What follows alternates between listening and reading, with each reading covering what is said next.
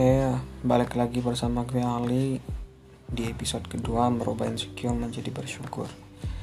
Oke, yang pertama episode pertama kita udah ngebahas tentang pengalaman-pengalaman yang bikin kita apa-apa aja yang buat negatif mindset itu terbentuk gitu dan lingkungan-lingkungan apa aja yang ngedukung hal itu. Di episode kali ini gue bakalan lebih membahas tentang bagaimana cara kita menemukan hal-hal yang sederhana yang bisa ngebuat kita tuh lebih produktif sehingga kita ter terhindar dari namanya negatif mindset. Yang pertama, ketika lu mempunyai sebuah tujuan hidup, ya lu harus ngeset atau menulis tujuan hidup lu biar lu lebih fokus terhadap hal-hal yang harus lu selesaiin kayak misal lu anak sebagai seorang mahasiswa ketika tujuan lu adalah mencapai atau menjadi seorang mahasiswa yang lulus dengan IPK yang cum laude misalkan ya lu harus bagaimana cara lu membuat dunia lu itu tenggelam dalam dunia perkuliahan. Kayak misalkan lu fokus buat belajar fokus organisasi seperti itu. Dan tujuan hidup tuh jangan di jangan dibuat jadi ribet-ribet amat gitu. Banyak kita yang terlalu membuat tujuan hidup kita tuh jadi ribet. Padahal kita tuh bisa bikin tujuan kita itu lebih sederhana.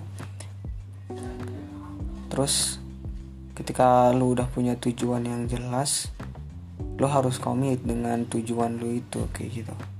Emang hidup itu menurut gue nggak bisa uh, langsung diatur atau ditulis tujuan yang besar gitu. Tujuan besar itu ada dan ber bisa berhasil ketika kita memiliki juga tujuan-tujuan kecil untuk mendukung itu. Kayak misalkan gue udah sebut tadi ketika lu jadi mahasiswa dan pengen kumlot itu tujuan besar lu. Tujuan tujuan kecil untuk mencapai tujuan besar itu ya dengan cara lu belajar dan mengikuti organisasi dan lu mencoba untuk tenggelam di dunia itu. Itu adalah tujuan kecil untuk mencapai tujuan besar tersebut. Kayak gitu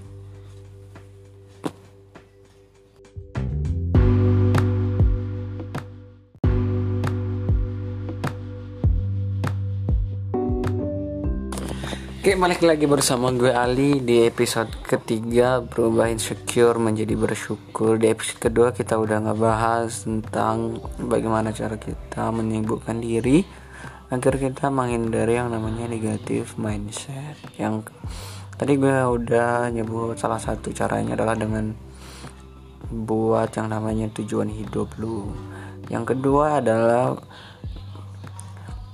melaksanakan tujuan hidup tersebut dengan cara sedikit demi sedikit. Artinya ketika lo udah punya tujuan tadi lo harus melaksanakannya step by step sedikit demi sedikit. Jangan sampai lo mengerahkan semua energi lo buat di situ. Gue emang nyuruh lo buat tenggelam di situ. Ini berdasarkan pengalaman gue ya. Buat tenggelam di situ tapi bukan berarti semua energi lu lu uh, kerahin di situ karena nanti ujung-ujungnya bakalan burn out. Nah, ketika burn out tersebut recovery nanti jatuh lama. Akhirnya tujuan gede itu malah nggak kecapai lagi.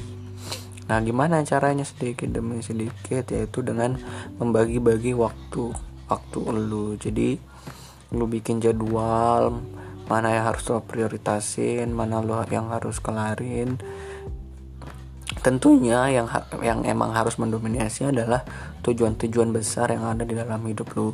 Ingat di dalam mencapai tujuan besar itu harus ada tujuan-tujuan kecil. Kenapa gue bilang tujuan-tujuan kecil? Karena yang namanya tujuan itu sifatnya itu dinamis. Nah karena dinamis itu bisa berubah kapan aja. Namun jangan sampai dengan berubah kapan saja itu membuat tujuan besar lu menjadi berubah. Oke, sekian dari gue di episode ketiga ini. Cukup singkat, nanti kita lanjutin lagi di episode keempat.